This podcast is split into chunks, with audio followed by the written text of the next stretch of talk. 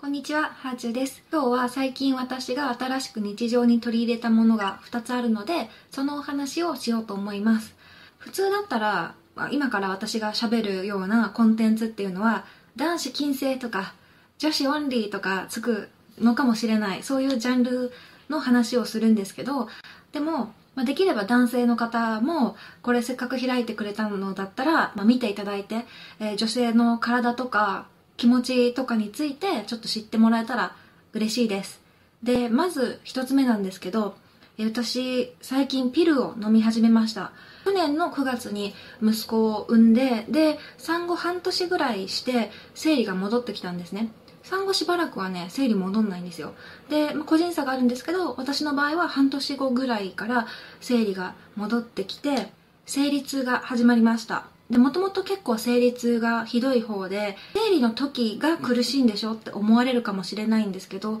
私の場合は排卵痛っていうのもあって1ヶ月にね2回ぐらい本当に苦しい時期があったんですね。一日中こ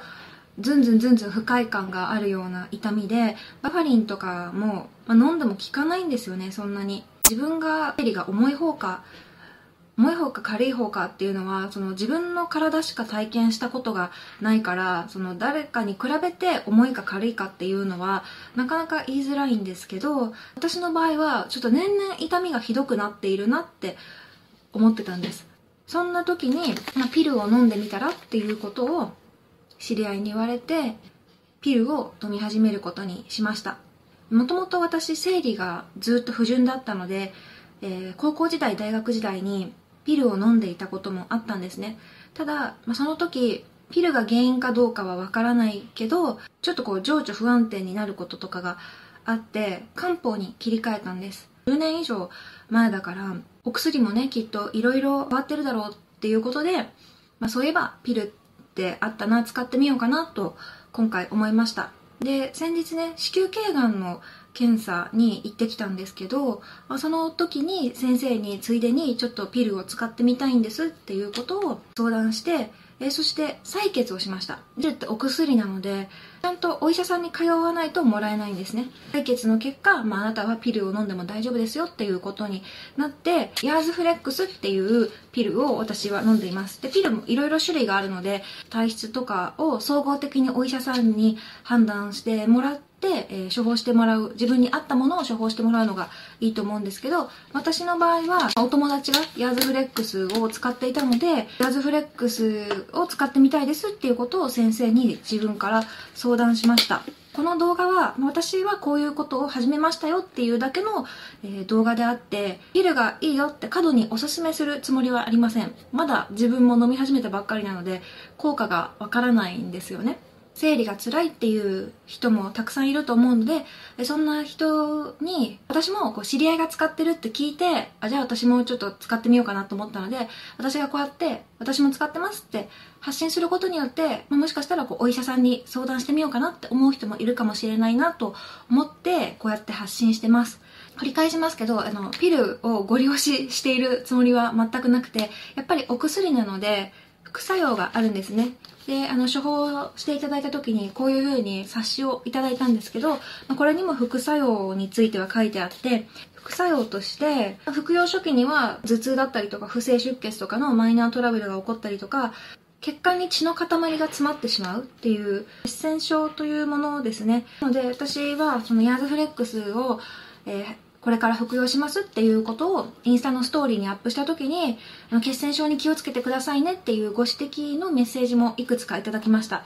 何にでも言えることだと思うんですけどいい面だけ見るとか悪い面だけ見るとかじゃなくてこう総合的に判断してかつ専門家の方の意見を聞いてもらってください。ヤーズフレックスは妊娠を希望する人っていうのは服用できないのでそれに関してはまたその妊娠希望してるけど生理痛がひどいみたいな方はまたお医者さんでね相談してみてください。ただ私は本当に生理痛に関して我慢しなきゃならないものってどこかで思ってたんですよね。なので、まあ、ちょっと今新しくピルっていう選択肢を始めたことに対してもしかしたらすごく自分の人生が変わるんじゃないかって思ってワクワクしてるので、まあ、こういう選択肢があるよっていうことを伝えたいなと思いましたで、えっ、と、もう一つ、最近の私が取り入れた新しい習慣は、これです。ニプレスっていう、あの、胸に使うやつですね。乳首を隠すやつです。アマゾンで買った使い捨てできるやつなんですけど、お花型と丸型のやつが何個か入ってて1000円しなかった。購入履歴から調べて概要欄にリンクを貼っておきますね。なんでつけ始めたかっていうと、元キャバ嬢の方の YouTube を見てた時に、ブラではなくてニプレスをつけてますって言ってて、あ、なんかすごい良さそうだなって思ったんです。私ニプレスつけたことないなと思って、興味本位で買ってみました。でも、つけてみたらこれがすごく良くって、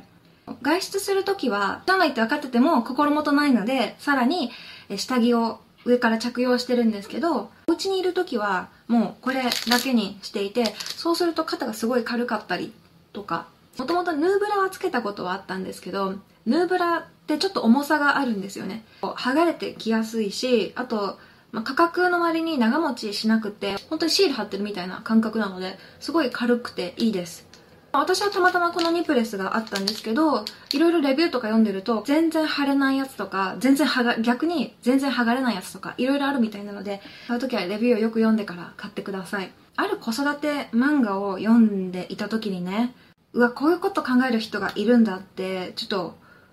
ハッとしたことがあったんですね。子育てをするお父さんが、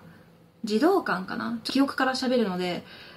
詳細が違ってるかもしれないですけど、児童館にお父さんが子供を連れて遊びに行った時に、その子育て中のお母さんの胸元がベロってね、こう、子供と遊んでるから、ここノーガードになるわけですよ。でこう、こうちょっと乳首が見えていたみたいなことが描かれてたんですね。それ見て、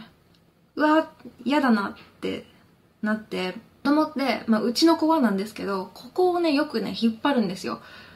なんか、わかんないな。ここをね、とにかく引っ張りたがるから、ここ、お洋服のここがね、ゆるゆるになるんですね。で、それに加えて、子供と遊んでたらいつもはしないような大きな動きしたりとか、かがんだりとか、あと周りの視線とかも気にできなかったりとかするから、知らない人にあ、乳首見えてるって思われたらすごい嫌だなと思って、裏の隙間からそう、ちょっと見えちゃったりとかするから、まあ、そういうのの防止にもなるなと思いました。存在を知ってるけど、試したことがない人って結構いると思うんですよね。なので、まあ、ちょっと私こういうものを使い始めて結構気に入ってますってことを今日喋ろうと思いました。あとね、試してみたいけど、まだちょっと試せてないのは、月経カップなんか選びかねていてまだ試せていません。そんな感じかな。たまにはこんな話もと思ってしてみました。ではではまた。